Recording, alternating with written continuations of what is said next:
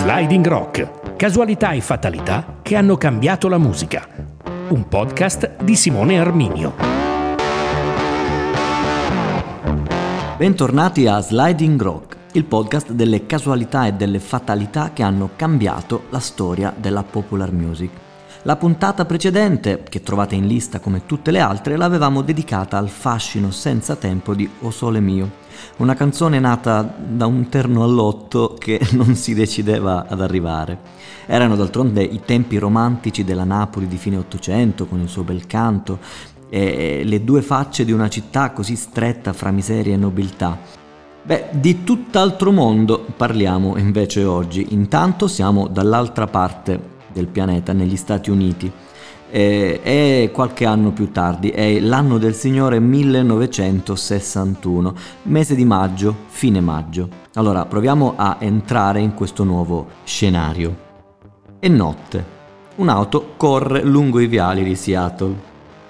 A bordo c'è un ragazzo di colore che eh, va in giro con una custodia di chitarra piena di vestiti che sono i suoi pochi averi, e dall'altro lato c'è una chitarra rossa libera sul sedile fuori dalla custodia. È un ragazzo magrissimo, non ha neanche 19 anni. L'auto sfreccia velocissima e il panorama davanti a lui è totalmente sgombro. A quell'ora potrebbe godersi il paesaggio. E invece deve stare vigile, si guarda continuamente attorno e sembra pronto a una fuga di lato.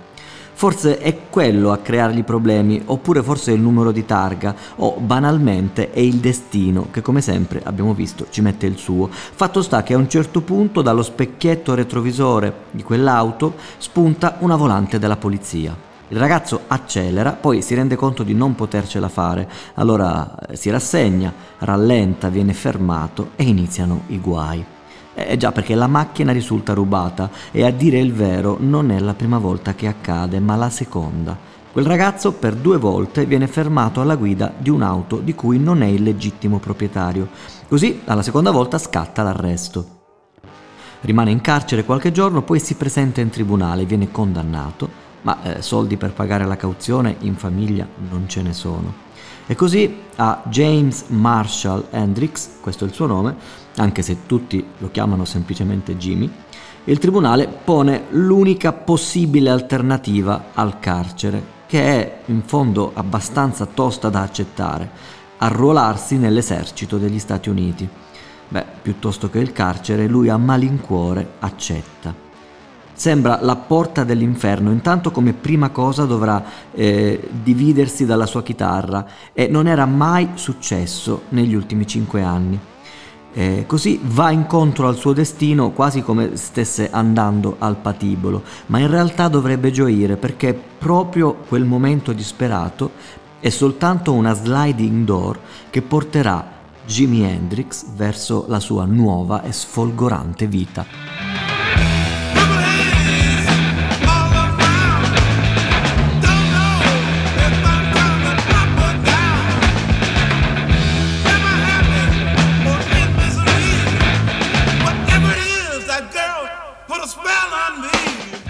È sempre maggio del 1961.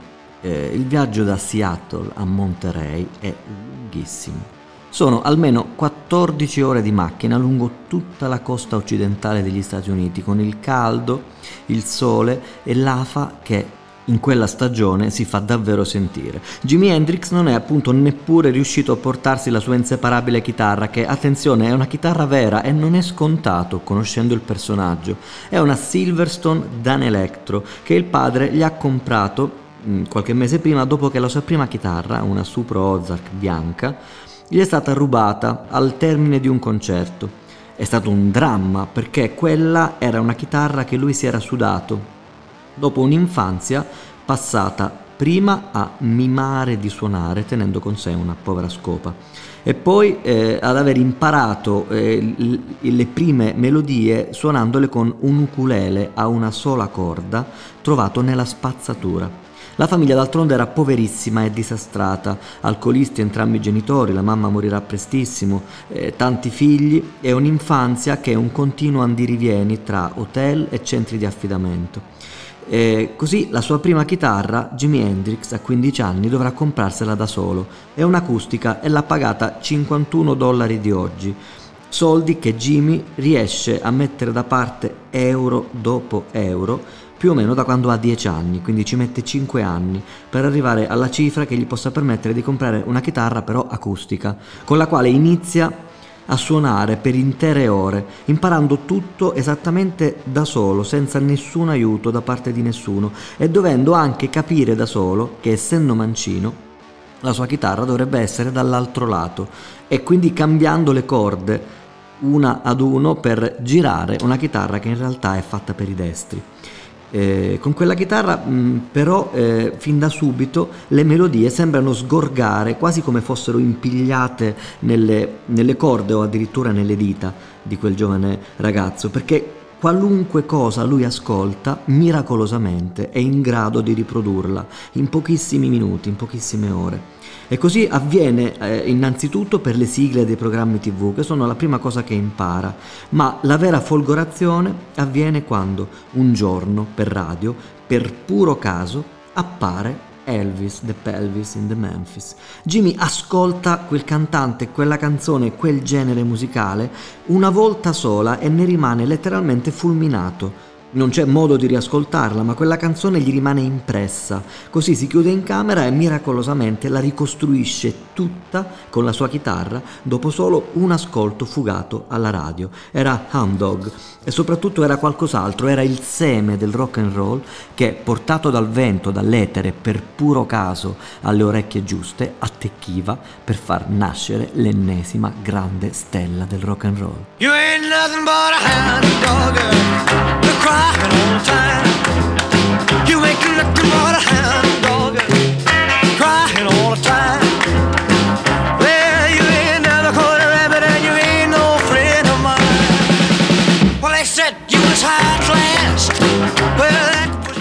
Jimi Hendrix viene spedito a Fort Worth, nella baia di Monterey, in California, per l'inizio di otto durissime settimane di addestramento. Siamo ormai all'estate del 1961. Lui è senza chitarra, sta scontando quella che è una pena alternativa, cioè l'obbligo a arruolarsi per evitare le grane con la legge che si è guadagnato. Ma terminate quelle settimane di addestramento durissimo, un ufficiale gli comunica che non, non è finita lì, che adesso lui inizia a fare il soldato davvero e gli comunica la sua destinazione definitiva.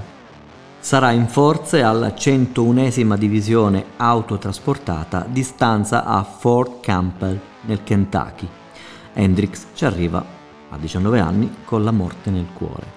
Gli sembra di stare in carcere e anzi comincia a pensare che forse sarebbe stato meglio il carcere perché dopo un po' alla fine esci e invece quella tutti gli prospettano essere la sua vita per sempre.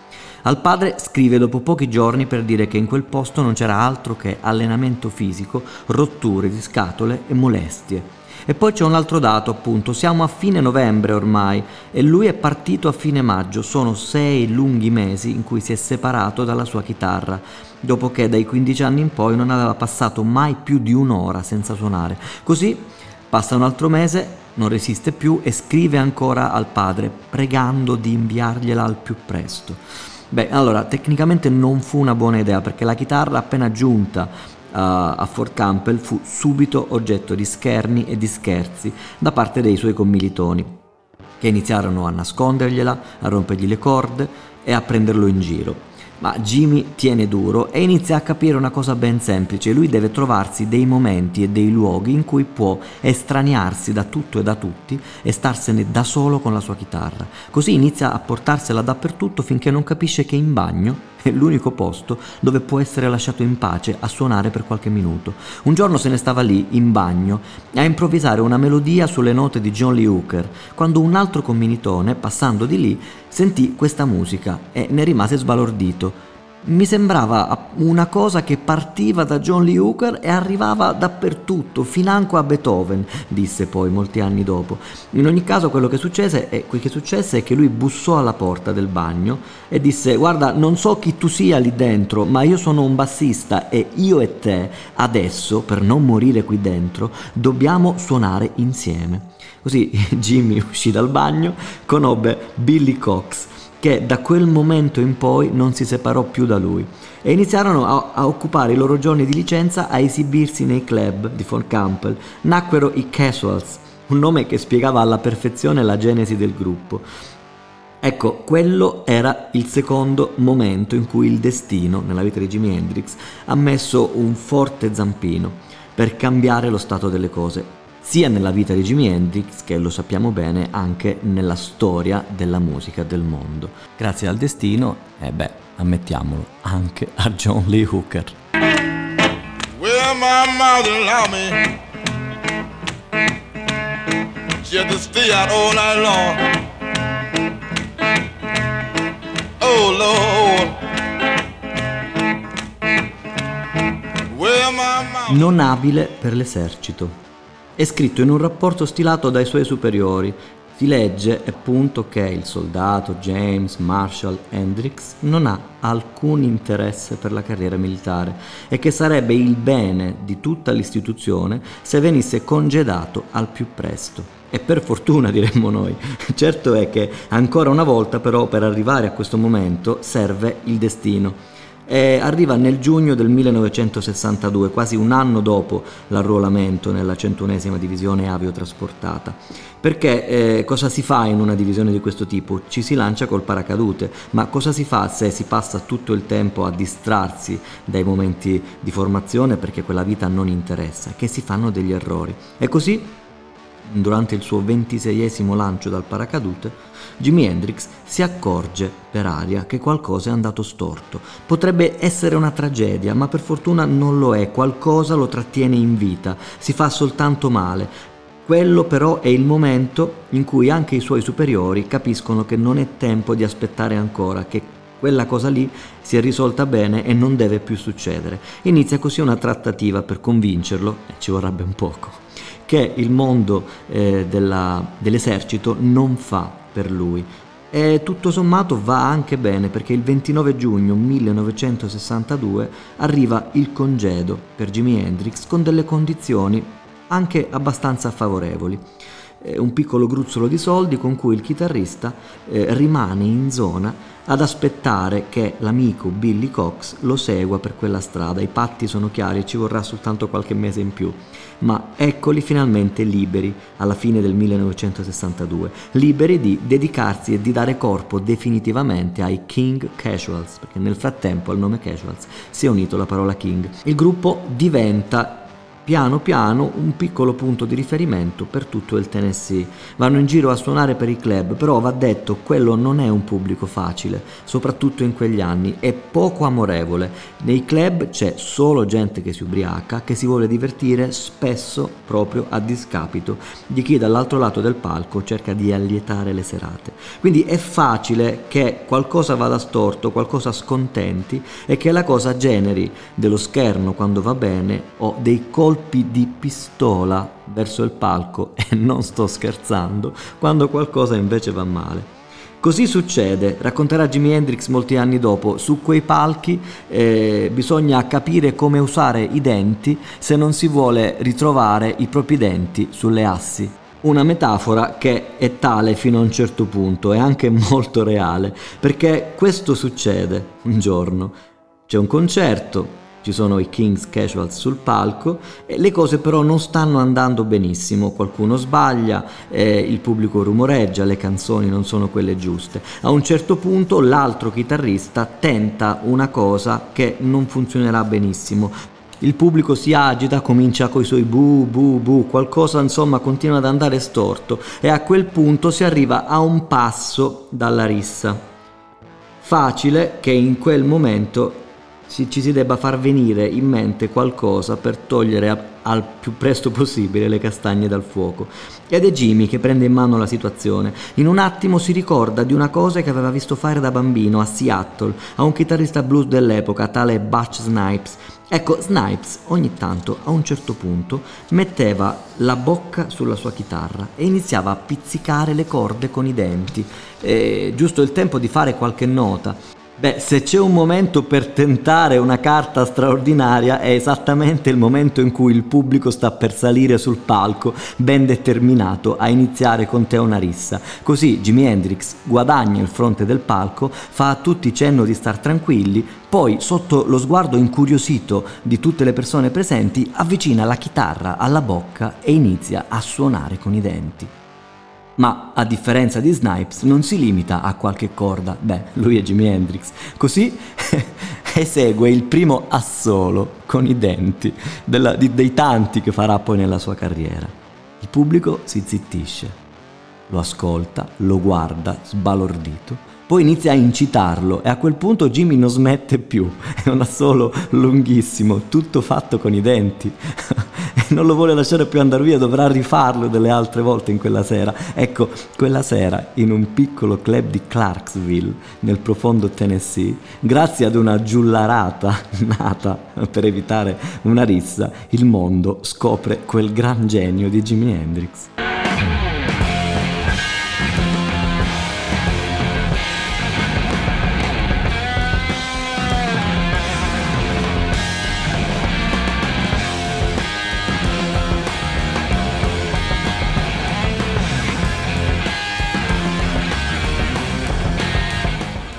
Neanche un anno dopo da quella sera in Tennessee, Jimmy ha lasciato la sua band, anche se poi Billy Cox lo avrebbe ritrovato lungo la sua strada. Ma eh, intanto è il momento di iniziare a vagare da solo come un randaggio per tutti gli Stati Uniti, con la sola chitarra a tracolla tenuta senza custodia, perché nella custodia che porta sempre con sé in mano in realtà tiene i suoi panni eh, passa da tutti quelli che incontra per strada e sono sempre più artisti importanti perché il piccolo miracolo è che chiunque sente suonare questo giovanissimo chitarrista se ne innamora perdutamente, benché sia del tutto eh, avulso a qualunque forma di regolarità e a qualunque forma eh, di attenzione nei confronti dello, dello studio dei brani. Ma le cose che fa sono fuori dal contesto e perfettamente geniali e quindi dentro al contesto in quanto elemento originale e quindi tutti lo vogliono con sé. Jimi Hendrix passa dagli Alley Brothers a Tina Turner e a tanti altri e la sua carriera è un corollario di incontri casuali che non avrebbe senso mettere in fila, basti però sapere che tutte le volte che c'è un palco e questo ragazzo mette mano alla chitarra, qualcuno nel pubblico, la persona giusta, capisce di avere di fronte a un gigante inespresso e se ne appropria.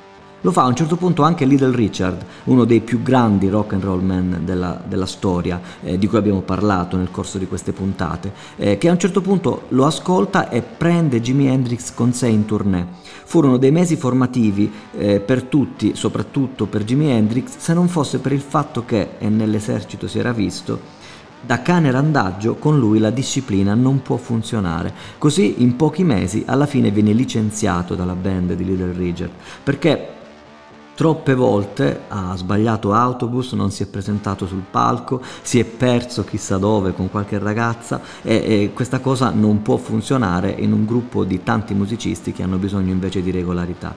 Ecco, Little Richard in realtà non ricorderà mai con rabbia questi momenti, ma sempre con un sorriso e con la certezza che quel ragazzo doveva comportarsi esattamente in quel modo. Disse infatti che quell'esperienza fu per Jimi Hendrix fondamentale perché gli insegnò una volta per tutte, se solo ve ne fossero dubbi, che non era l'organizzazione a farlo brillare, lui doveva improvvisare, doveva trovarsi per caso in un posto, salire sul palco e fare esattamente quello che la testa gli diceva di fare in quel momento, era estro puro come quando il 4 giugno del 1967, in un concerto a Londra, si accorge, appena salito sul palco, che in prima fila c'è Paul McCartney dei Beatles Ecco, solo tre giorni prima è uscito Sgt. Pepper's Lonely Heart Club Band, è il disco più complesso e più geniale dei Fab Four, quello che trasforma una boy band nei fatti in un gruppo assolutamente estroso e con dei brani complicatissimi e di sperimentazione pura. Quello è il punto in cui i Beatles diventano il mito. E Jimi Hendrix ha sentito quel disco, ma voglio dire, è uscito tre giorni prima, è uscito il primo giugno, siamo al 4 giugno, quindi ha avuto soltanto un giorno per ascoltarlo, in furgone, viaggiando. Ma Però si trova davanti Paul McCartney e come può non omaggiarlo? Così fa cenno ai musicisti che si cambia totalmente scaletta e gli dice ecco seguitemi, si accende una sigaretta, la tiene in bocca e inizia a suonare Sgt. Peppers che ha sentito una volta sola. Ecco, questo video esiste, è straordinario, io vi consiglio assolutamente di guardarlo. Ne ascolteremo pochissimi secondi, ma è uno dei momenti in cui a mio avviso l'estro e, l'arte geniale di Jimi Hendrix emerge in tutta la sua grandezza. C'è un solo problema, non si può vedere la faccia di Paul McCartney che ascolta stupito quell'operazione in cui il, la sua canzone complicatissima si mescola a degli assoli generati sul momento. Paul McCartney ne parlerà poi tantissime volte, ma eh, noi possiamo soltanto immaginare il suo stupore.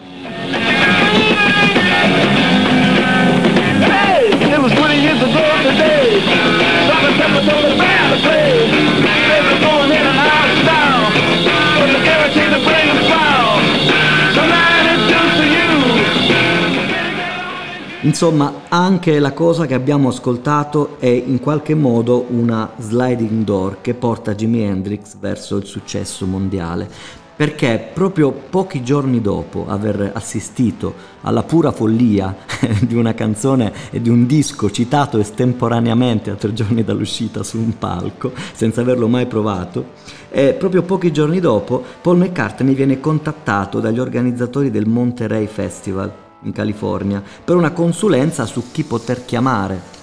E McCartney ovviamente si trova a dire, beh, puoi chiamare i Rolling Stones, puoi chiamare gli Who, puoi chiamare chi vuoi tu, ma se davvero vuoi dare al tuo spettacolo qualcosa di straordinario, devi far suonare questo ragazzo americano che ho ascoltato qualche giorno fa e che secondo me è una delle persone che può maggiormente stupire oggi nel rock and roll. Si chiama Jimi Hendrix e gli organizzatori un po' scettici alla fine si convincono e invitano Jimi Hendrix che in quel momento per ironia del destino come accade spesso nel corso della storia della musica è, è più famoso in Inghilterra che nei suoi Stati Uniti.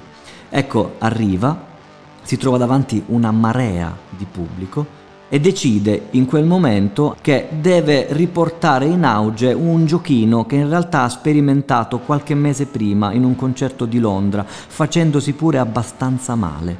Però è il momento giusto perché la platea è davvero smisurata. Allora a un certo punto fa un discorso in cui spiega che per lui la musica è sacra e che la chitarra è una divinità e alle divinità delle volte vanno fatti dei sacrifici. Così bagna la chitarra con un liquido per accendini, dopodiché la incendia e finisce la sua performance suonando una chitarra avvolta dalle fiamme. Continua il suo concerto e solo alla fine del concerto si fa ricoverare per le ustioni alle mani, procuratesi do- mentre suonava una chitarra che è avvolta dalle fiamme. Ma questo mm, in fondo non importa perché tutto è funzionale allo sviluppo di un mito che tuttora rimane intatto. C'è un'altra, un'ultima sliding door in questa storia ed è nelle mani di Ed Caref, che è un giovanissimo fotografo di 17 anni che per la prima volta ha avuto accesso ad un grande evento e finisce sotto il palco e per tutta la durata del festival scatta una miriade di foto. Ecco, sta andando via, gli rimane un ultimo scatto, ma non ha voglia di farlo.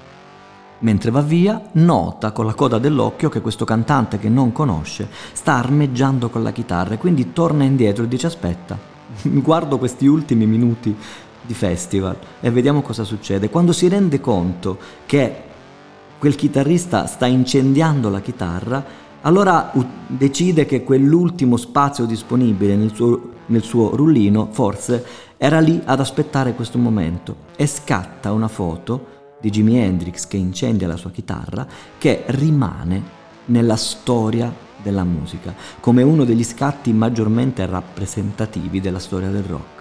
Ecco, è un ultimo regalo che Jimi Hendrix ha fatto ed è inutile raccontare tutto il resto, è inutile anche raccontare una volta tanto la fatalità della sua morte. È il 17 settembre 1970, Jimmy ha 27 anni, la stessa tragica età di tanti altri musicisti ed è il motivo per cui è nata la leggenda del Club dei 27. Ma sì, allora una volta tanto crediamoci, tanto non costa nulla. Sono tutti vivi anche perché una persona come Jimi Hendrix non può morire, rimane vivo e lo rimarrà sempre, tutte le volte che la sua chitarra tornerà a suonare.